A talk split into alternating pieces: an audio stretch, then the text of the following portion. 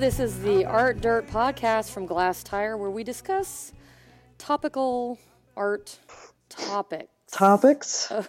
of the week. I'm Rainey Knudson, I'm Christina Rees. two art world ladies in Texas. I'm not in Texas.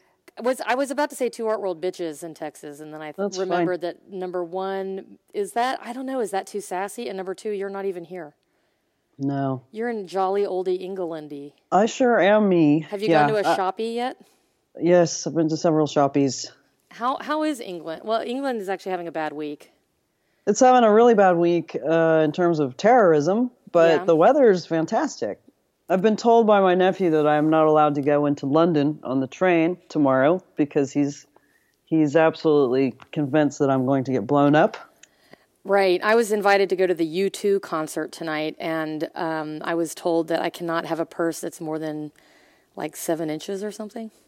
Wow. Well, Yeah. a wallet. You can have a wallet. They're they're redoing the Joshua Tree, Yeah. and this is the first U2 concert I've been to since the original Joshua Tree in 1987, and I'm more than a little excited. Are you really? Yeah. Well, they, they do a great show. Oh, don't be a snob. Don't be that. No, no, no. I just wouldn't haven't thought about it. I've not put any brain power behind this whole U2 redoing Joshua Tree. I saw that concert as well. Um, that may be the only time I've ever seen U2. I, well, I was a freshman in high school in 1987, and uh, it was. I would put it in definitely the top five concerts I've ever seen. Oh my goodness. Well, To be fair, I'm not a big concert goer. yeah, I was gonna say I've seen hundreds of shows, hundreds because of I used to play in bands and stuff, and used to be a music critic, so I wouldn't put it in the top five. I don't I, I- remember I, it. think it's the best. Well, no, David Bowie's the best stadium show I've ever saw. But U2 would be the second best stadium show I think I ever saw. Mm-hmm. Probably. Mm. We are off topic. we are. Let's get let's get on our first art dirt. What's our first Topic. topic of the week? Let's get into It's it. It's about uh, it's about celebrities trying to be performance artists, really, and whether or not it's got any traction, or whether it works, or whether we care, or who can do it or who can't. I think it has traction, at least among celebrities. well, it's content, isn't it? It's a thing that the internet can kind of go temporarily crazy over, no matter how piddling or not a big deal it is. Like the Kendall Jenner thing, where she's recreating some famous performance art I- events. okay, so I when I heard about that, I was like, "Give me a goddamn break, girl!" But then I actually watched the video, and it's very funny. And I think she's she is making fun of performance art, but she's also making fun of herself. Yeah, she was good at making fun of herself, and that was fine. I would have never watched it if I wasn't doing research for this particular podcast that we're doing right now. and that's kind of how I am. admittedly, admittedly, I don't really care I outside of just this. didn't care. I just didn't care. I don't, you know, there's always a, a bit of suspicion when somebody tries to cross over into doing something else. But in that case, it really was just comedy as far as I was concerned. So, Yeah, that that was comedy, as opposed to other people who've sincerely tried to do it, and I think with varying degrees of success. I actually think there are some celebrities who've done successful performance art that's been good. so what do you, who do you think has managed to pull it off? You're gonna roll your eyes. Well, you won't see it. I actually think that some of Shia LaBeouf's things, LaBeouf, LaBeouf, Yeah. are really are really great. I the thing where he stands in front of a green screen and says, "Just do it for 30 minutes." I could absolutely see an artist doing that, and I thought it was great. And and I think that he's totally taking the piss, and the fact that it became an internet meme making fun of him, he probably doesn't even care about. I actually think that it is hilarious. He's shown some real commitment to trying to do some actual performance and to come up with something original and something extreme. Uh, one of the things that I think works with him, uh, first of all, I'm not sure that the guy is 100% mentally balanced. I, I don't know that it's that he's not mentally balanced. I think he's just trying to be out there. Well, See, that's the thing. What's interesting about that is the Joaquin Phoenix, you know, going to go be a rapper thing where he was trying to appear mentally imbalanced. Yeah, he was one of the problems I had with that project. And you know what? I've never watched the movie. I'm not there, and I need to. But there was something just so. It was so just Andy Kaufman redo in a way about that. And I like Joaquin Phoenix. I think he's a fantastic actor. And I, you know, I bought it at the time I saw him on Letterman. I was like, man, this guy's way, way, way out to lunch at this point. But I didn't get angry about it. A lot of people were angry about it because they just they couched it as a hoax. They were like, "Oh, we've been had." Right. It's like, "Oh, come on, really? Really? Are you guys Do- thinking do that you much remem- about?" don't, don't you remember the guy who wrestled all the women? Yeah, that one. that Um, guy. Back to Shia LaBeouf. Yeah, LaBeouf. I think he's all right. I think, uh, I, and also I think when an actor or a person uses what their day job is in a clever way in their performance, which is what he's done. I mean, which is what he's done. Like I'm not famous anymore. The bag over he put a he put a brown paper bag over his head that said I am not famous anymore. Yeah, and he also watched all of his movies back to back for three days straight in a movie theater, and you could you could stream it. You could watch him watching his own movies. Really banal, really repetitive, really really boring in the right sort of way because you're watching him react to himself on a screen. I don't I don't rate him particularly, but I also kind of think he's talented, and I I don't know what to think of him as an artist. I still don't think of him as an artist. I think of him as an actor who's kind of dabbling in performance art, but. It doesn't bother me. It doesn't bother me. you know, Brandon and we were all talking about this, and Brandon was like, well, "What about Katy Perry?" And he sent us the videos of her on Saturday Night Live, and to me, it felt Right. just like 1980s goofy new wave stuff. I don't think videos are performance art, and I don't think, and also the thing that she did more recently, I guess, at the Whitney, where she, you know, was the head on the platter on the buffet table thing, mm-hmm. was, you know, just horribly Derivative it was- for It starters. was so yeah, exactly. It was so derivative that it wasn't even worth watching. It was really, really boring. It didn't work. There was no real commitment to it. It was just a joke, and that's fine. if but Katy don't even. Perry's music were remotely good or interesting, but She's I mean, got a couple of good pop songs. I don't know much about her, but she's got a couple of good pop songs that I've got on my in my library that are good to run to. Yeah, I mean, they'll get no, I, she makes good workout music. I'll give her that. I'll give her that. What's interesting is that this has become a thing now with celebrities. And I, but a huge part of that is because the press, especially a non-art press, they really don't know what to do with it, and they're just going to go ahead and call it performance art. When you look at something, so like the the Joaquin Phoenix thing happened, and James Franco when he, it was 2010 when he decided to go on General Hospital and play a a character who was a crazy performance artist named Franco. Mm-hmm. That was 2010. So it seems to me like the trend for this kind of started around 2009 or 2010, and now it's just a way to generate, you know, hits for themselves. I mean, by hits I mean just internet, you know, attention.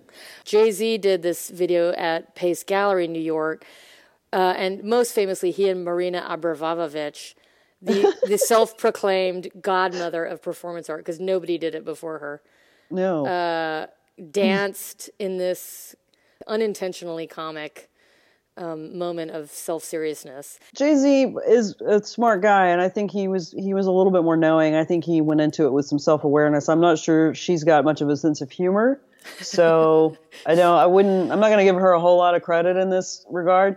But then you look at somebody like Kanye West, who Who hired I Vanessa mean- Beecroft? Well, his whole life is his whole life is, as he says, performance art, and he And calls he calls Matthew Barney my Jesus. You know what it, it it is for him. I'm just like, okay, Kanye, if that's your thing, that's your thing, and I'm just going to go ahead and believe you because he's, you know, talk about taking things to an, excre- an extreme. Yeah, talk, talk Um, about the ludicrous narcissism of celebrity. Yeah, well, there, there, that's where it all crosses over. That's where it intersects. And it, and it does. And, and, you know, these guys are already performers. I mean, Jay Z is a performer and Kanye is a performer. Uh, these actors are performers. So, you know, when they want to, I don't know, when they want to start to use a different vocabulary about what they're doing, I'm not necessarily, I just take it case by case. Sometimes it works and sometimes it doesn't. Also, like the people who have a kind of a, already a bit of an avant garde reputation, like Tilda Swinton or Solange Knowles or uh, Gaga, you know, we have a tendency, I think, to want to give them credit for these performance art type things that they do Well, yeah, because they've got some kind of they've already got some kind of weird credibility. Like with gaga always referencing you know from the beginning she was referencing klaus nomi and definitely a sort of an art version of music from Yeah. the beginning. And she's a downtown new york i mean she's a new yorker. She's very sophisticated. I don't assume that she doesn't know what she's doing. Oh no, I think she absolutely does. I mean, I think she, eh, or particularly early on when she was doing the crazy get-ups, that was all created by a team of artists, and she was hiring artists to do it. No, Yeah. back back to sort of the mainstream uh, press covering this stuff. That's the difference. Is just wearing a funny outfit or a mask or something does not make it performance art. right right That's just And- that's just a costume, which is different. Right, and what and whatever this this this uh, you know pop stars doing the most interesting video they possibly can, I don't count that as performance art. That's just a music video. It's just They're a always, music video. You know, music videos have been conceptual since the beginning, since before MTV. So I never think of that as performance art. What that's is just- your that's favorite music video? Side note, side track. ooh. What's a music video that you love? You know, I, I never tended to go so much for the the high concept ones. I always liked the slightly more straightforward. You know, it's not a real performance, but it seems like it's So, like a like a 1983 or four, like XTC doing senses working overtime. I wanted to see what the bands looked like. That was a big deal to me to get to see, or the Vapors doing Turning Japanese. I wanted to see what these guys looked like. Turning Japanese was great. Okay, on a scale of one to ten, aha, take on me. Well, we were so mesmerized by that when it came out. I mean, it I was, was just a such a big deal when it came I out. I was a little kid, yeah, and I was like, "Whoa, this is amazing!" Look you know what? I think they I, did that with like drawings and real people, and he's trying it's to get out of the drawing. It's awesome. it's a, it's a, it's this really solid, It's a you narrative. know, recognizable I like, narrative. I, I like the narrative ones. I love, you know, uh, Michael Jackson's stuff, his, his narrative stuff. I mean, the stuff from the Thriller album album is great. Yeah, I like the performance, the non-performance performance ones that are on a soundstage. An an early Elvis Costello video to me is hard to beat. Well, you're, It's just you're- him you're being cool skinny and way. angry in a, on a white soundstage somewhere, and he's just, you know, he's obviously hopped up on meth, and he's bouncing around to his own good music, and it's like, yeah, I can watch that all day. Probably not meth in those days. Uh, it wasn't meth, but he was on speed. Speed. Do we care that our our art is being co-opted by these cheesy um, Hollywood types? it's easy to get pissed off about it, but then you're just wasting your time because it's it's not cool sometimes when somebody decides they're going to dip into something and just do a drive-by version of it and they're sort of hobbyists because we ha- we know artists who spend all of their time doing just this. Right. And there's a tr- tremendous sort of rigor and thought behind it and a full full intent.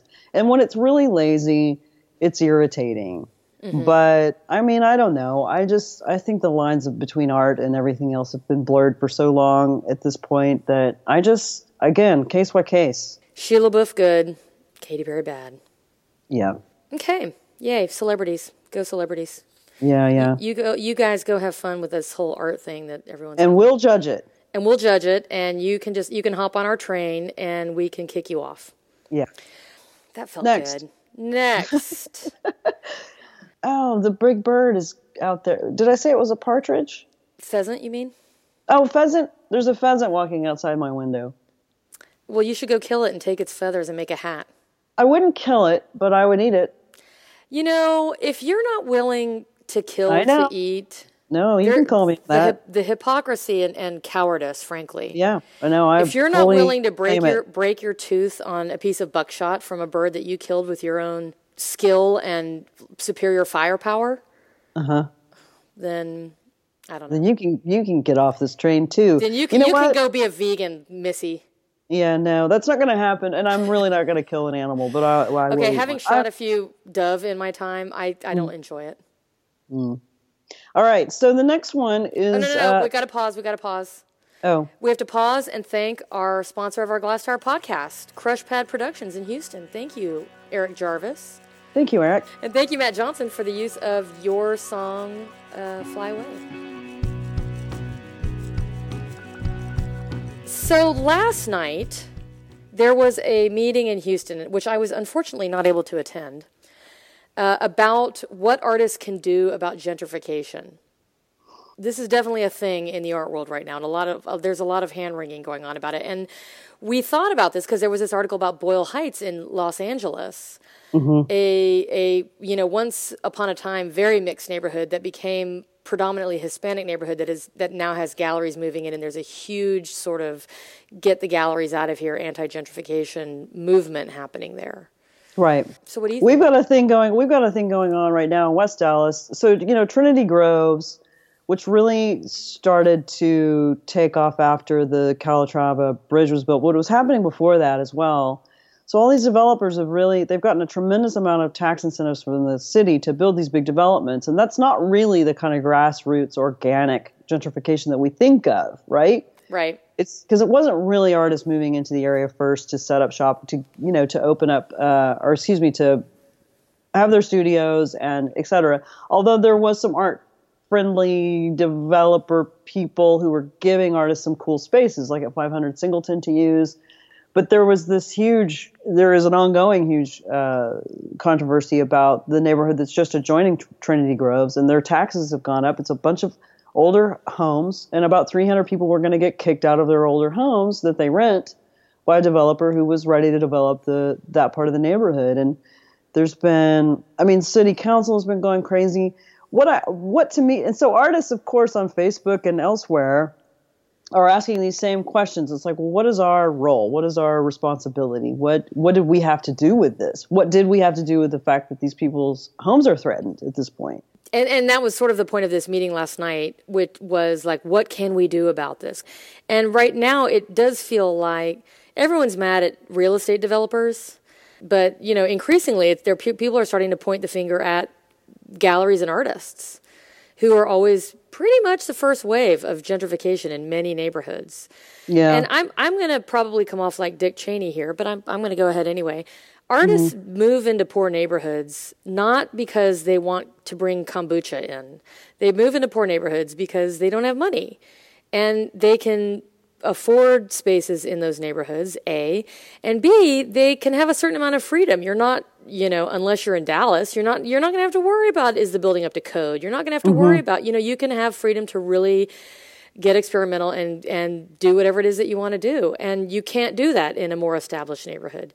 And right. so I think that artists move into these neighborhoods without any view towards changing the neighborhood. I don't think artists move in and say, God, I really hope this neighborhood gentrifies. I don't think any But in fact, they would say, please don't gentrify because they don't want to get taxed out they, either. They, yeah, they get to where they can't afford it. And that's happened over and over and over again, you know, oh, which is why artists now in New York have to live in, in, you know, outer Queens as opposed to Soho. Right.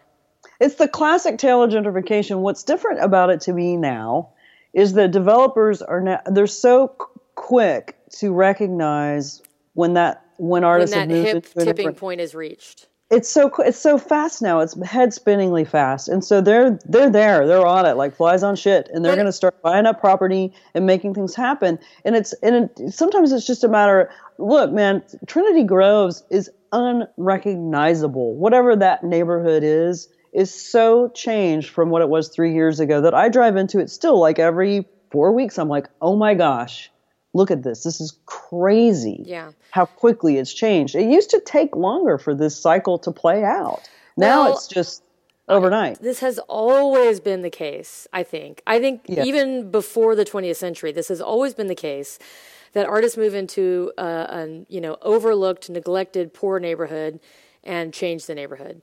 And I think the reason it is urgent now is because frankly, uh, interest rates have been so low for so long. Property values have skyrocketed artificially because of that.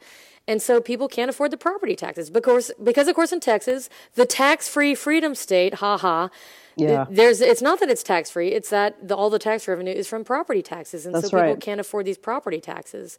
Um, and that's why it's becoming such an urgent thing. But before we demonize real estate developers, and obviously there's plenty to demonize there, particularly in Texas, particularly in Houston, where it's like, why build something that's going to last when you can build something out of sticks and styrofoam and it'll fall apart in 10 years? Slums of the Oh, future. Dallas too. Dallas too. I mean, the, the, the quality of stuff that's being built and, and also the, you know, the fantasy architecture of of going into let's say the third or fourth ward and say and building you know French chateau townhomes or Spanish colonial townhomes is just ridiculous.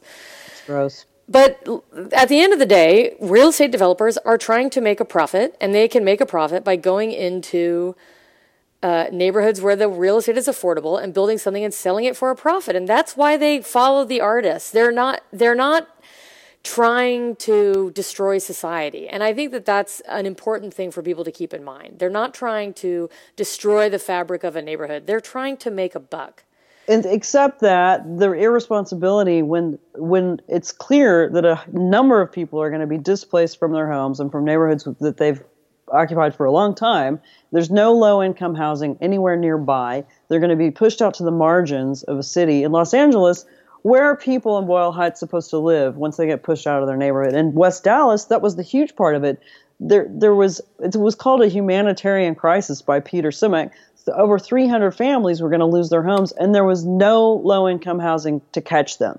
None. Well, there is nothing artists artists can do nothing about gentrification other than raise awareness, which is what I think that they're doing.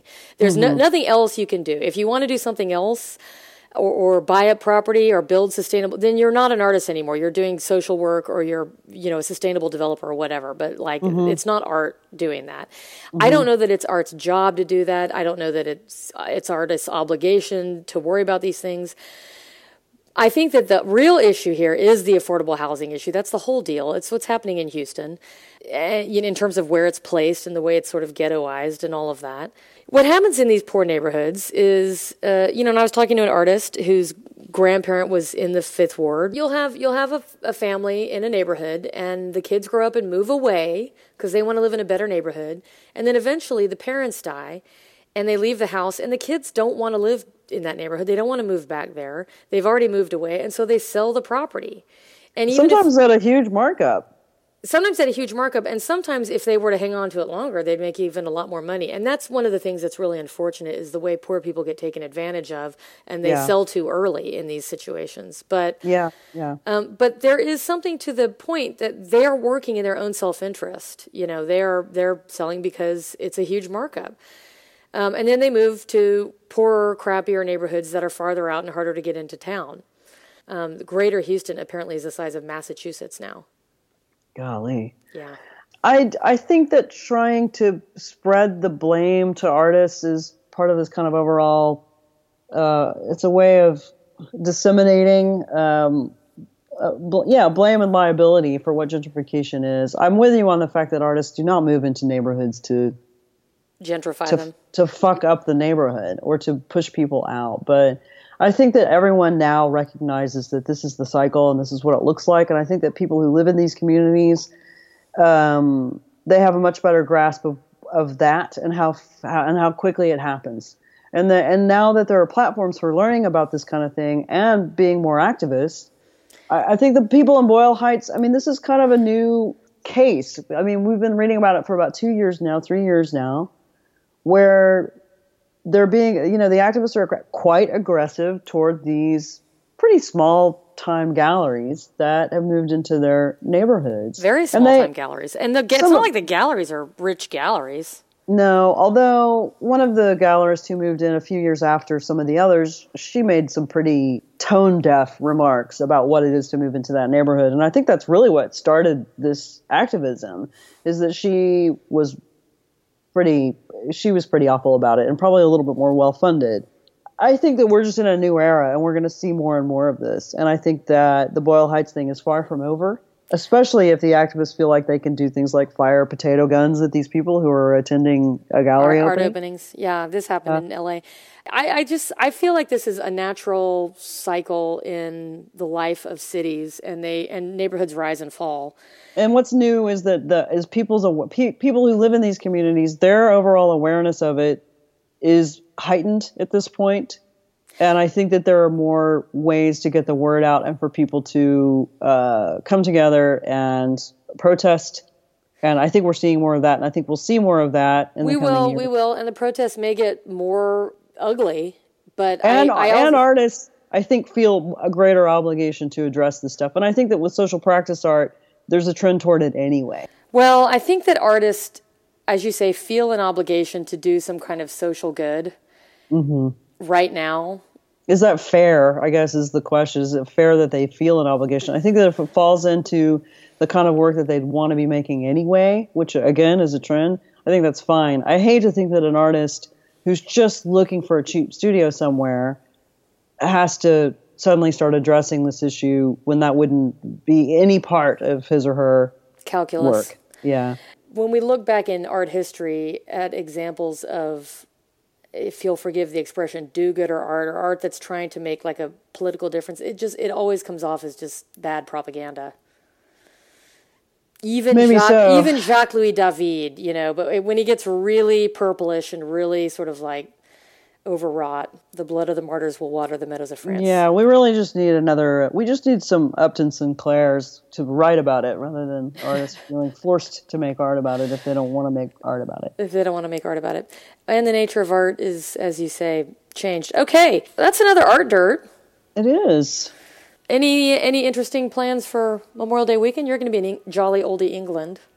Is this weekend Memorial Day weekend? Yes, it, yes, yes. It Oh, is. I'm so- I'm so out of it. I will be here. I'll be in England. So, and you're gonna be heading out on your own thing. Yeah. Yeah, I'm gonna. I'm, I'm actually going through a little bit of a southern tour. I'm going to go to the Brooks Museum in Memphis, which I love. Which mm-hmm. Emily Neff, the former curator of American art at um, the Museum of Fine Arts Houston, is the director of. She was a mm-hmm. great curator.